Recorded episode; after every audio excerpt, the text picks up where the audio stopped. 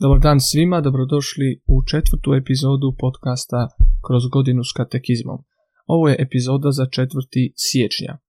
Danas nastavljamo sa čitanjem drugog apostolskog pisma koje nalazimo na početku samoga katekizma i njegov naslov uh, u latinskom jeziku je Letamur Magnopere ili na hrvatskom veoma se radujemo. I sada ću samo početi čitati i onda ćemo dati nekoliko komentara na sam kraj. Apostolsko pismo veoma se radujemo, kojim se odobrava i proglašuje latinsko-tipsko izdanje katekizma katoličke crkve. Časnoj braći kardinalima, patrijarsima, nadbiskupima, biskupima, prezbiterima, đakonima i svim članovima Božijeg naroda. Ivan Pavao biskup, sluga slugu Božjih na trajan spomen. Veoma se radujemo što na svjetlo izlazi latinsko-tipsko izdanje katekizma katoličke crkve, koje ovim apostolskim pismom odobravamo i proglašujemo, te koje tako postaje službeni tekst spomenutog katekizma. Ovo se zbiva otprilike pet godina nakon objavljivanja apostolske konstitucije Fide i Depositum, 11. listopada godine 1992 kojom je prigodom spomena 30. obljetnice otvaranja drugog Vatikanskog koncila uveden u svijet prvi tekst katekizma izrađen na francuskom jeziku. Radosno smo svi mogli ustvrditi kakvom je blagonaklonošću ovih godina katekizam bio ponajviše primljen i kako je široko bio rasprostranjen, osobito među krajevnim crkvama koje su ga prevele na svoj vlastiti jezik da bi bio pri ruci raznim zajednicama zemalja raznih jezika. Time se potvrđuje kako je prikladno godine 1985. izvanredno zasjedanje biskupske sinode od nas zatražilo da se sastavi katekizam ili priručnik svega katoličkog nauka o vjeri i čudoređu. Kad je vijeće kardinala i biskupa koje je osnovano za to godine 1986. sažetim stilom sastavilo katekizam, odobrili smo ga i proglasili gore spomenutom apostolskom konstitucijom, koja također sada zadržava svu svoju snagu i korist te ovim tipskim izda, latinskim izdanjem dobiva svoju završnu provedu. Vijeće koje se sastoji od raznih služba apostolske stolice, a koje smo godine 1993. radi toga osnovali, usavršilo je ovo izdanje. To vijeće kojemu smo za predsjednika postavili našega časnog brata Jozefa, kardinala Svete Rimske crkve Ratzingera, marljivo se trudilo da ispuni zadaću koja mu je povjerena, svraćajući napose pozornost na brojne predložene ispravke koji su ovih godina od crkvenih zajednica iz raznih strana odasvud po svijetu ovamo pristigli s obzirom na izjave samoga katekizma. U tome se jasno smije razumjeti da tako značajno slanje ispravaka za usavršenje katekizma pokazuje posve jedinstveno nastojanje koje je katekizam po svem svijetu pa i u nekršćanskim mjestima mnogostruko potaknuo, te potvrđuje nakanu katekizma da se predstavi kao potpuno i cjelovito izlaganje katoličkog nauka iz kojega može svatko upoznati što crkva ispovijeda i slavi što proživljava i što moli u svojem svagdanjem životu i radu. Jednako se očito zapaža odlučna volja da pruži svoj udio da se ljudima naših dana na najprikladniji način izloži kršćanska vjera, od koje katekizam obrađuje glavne i nužne sastojke. Nadalje, ovom zajedničkom suradnjom mnogih dijelova crkve ponovno se ostvaruje ono što reko smo u spomenutoj apostolskoj konstituciji Fide i Depositum – Stjecaj tolikih glasova doista izražava ono što možemo nazvati simfonijom vjere. Stih je također razloga vijeće trijezna duha pretresalo iznesena mišljenja, brižljivo ih je postavljenim pitanjima istražilo i nama predalo svoje prosudbe na potvrdu.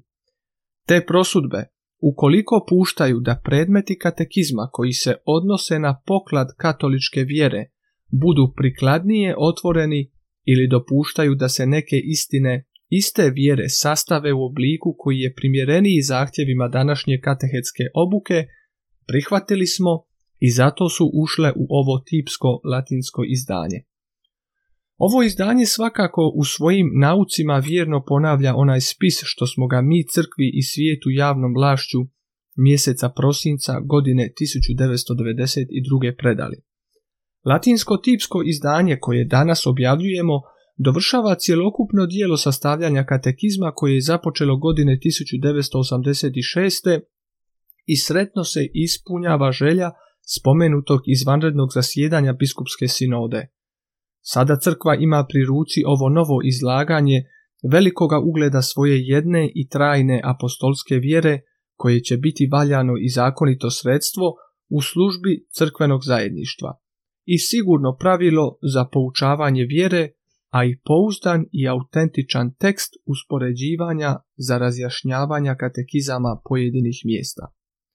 U ovom vjerodostojnom i prikladno složenom izlaganju katoličke vjere i nauka, katehetska će pouka otkriti potpuno siguran put da se kršćanska poruka u svim i pojedinim dijelovima iznese ljudima našega vremena.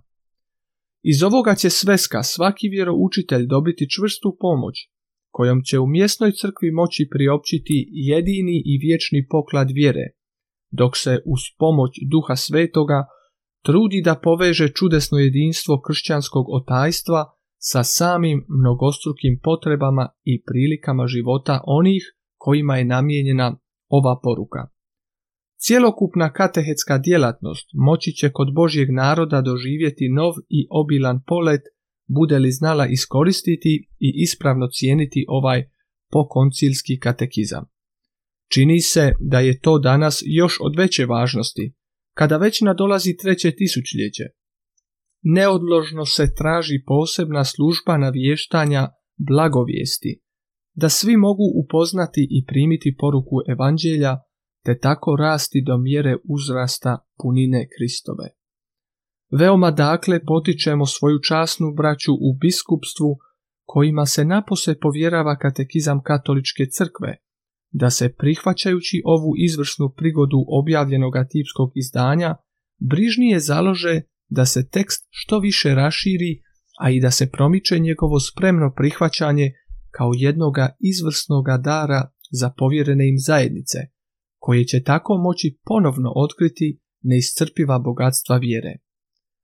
Kamo sreće da složnom i uzajamno nadopunjujućom službom svih stupnjeva od kojih se sastoji Božji narod, svi upoznaju katekizam i da ga svi prime, da se proširi i do nakraj svijeta ojača ona suglasnost u vjeri koje se izvor i počelo nalaze u trojstvenom jedinstvu.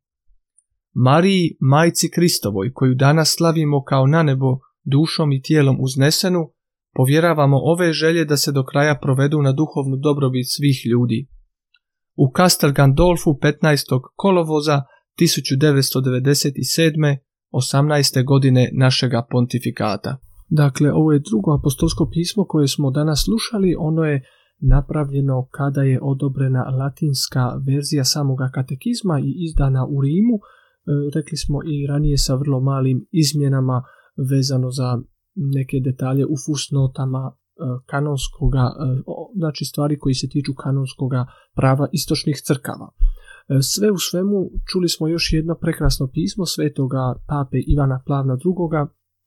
u kojem čujemo kako ovaj katekizam se daje nama kao jedan alat evangelizacije, e, kako nam ovaj katekizam može pomoći da znamo ono što katolička crkva uči, da možemo to cijeniti, da možemo razumjeti vjeru i da možemo razumjeti ovaj poklad vjere koji je crkva primila i na neki način primijeniti ga u našim životima, u našim obiteljima, u župama, u biskupiji ili u, u cijeloj državi, u društvenom životu, Evo, to je ono što, što ovaj katekizam na neki način sadržava za sve nas.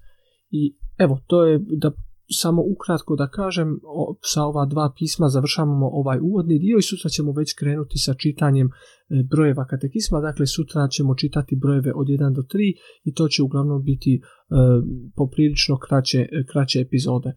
Evo, puno hvala svima i do slušanja sutra.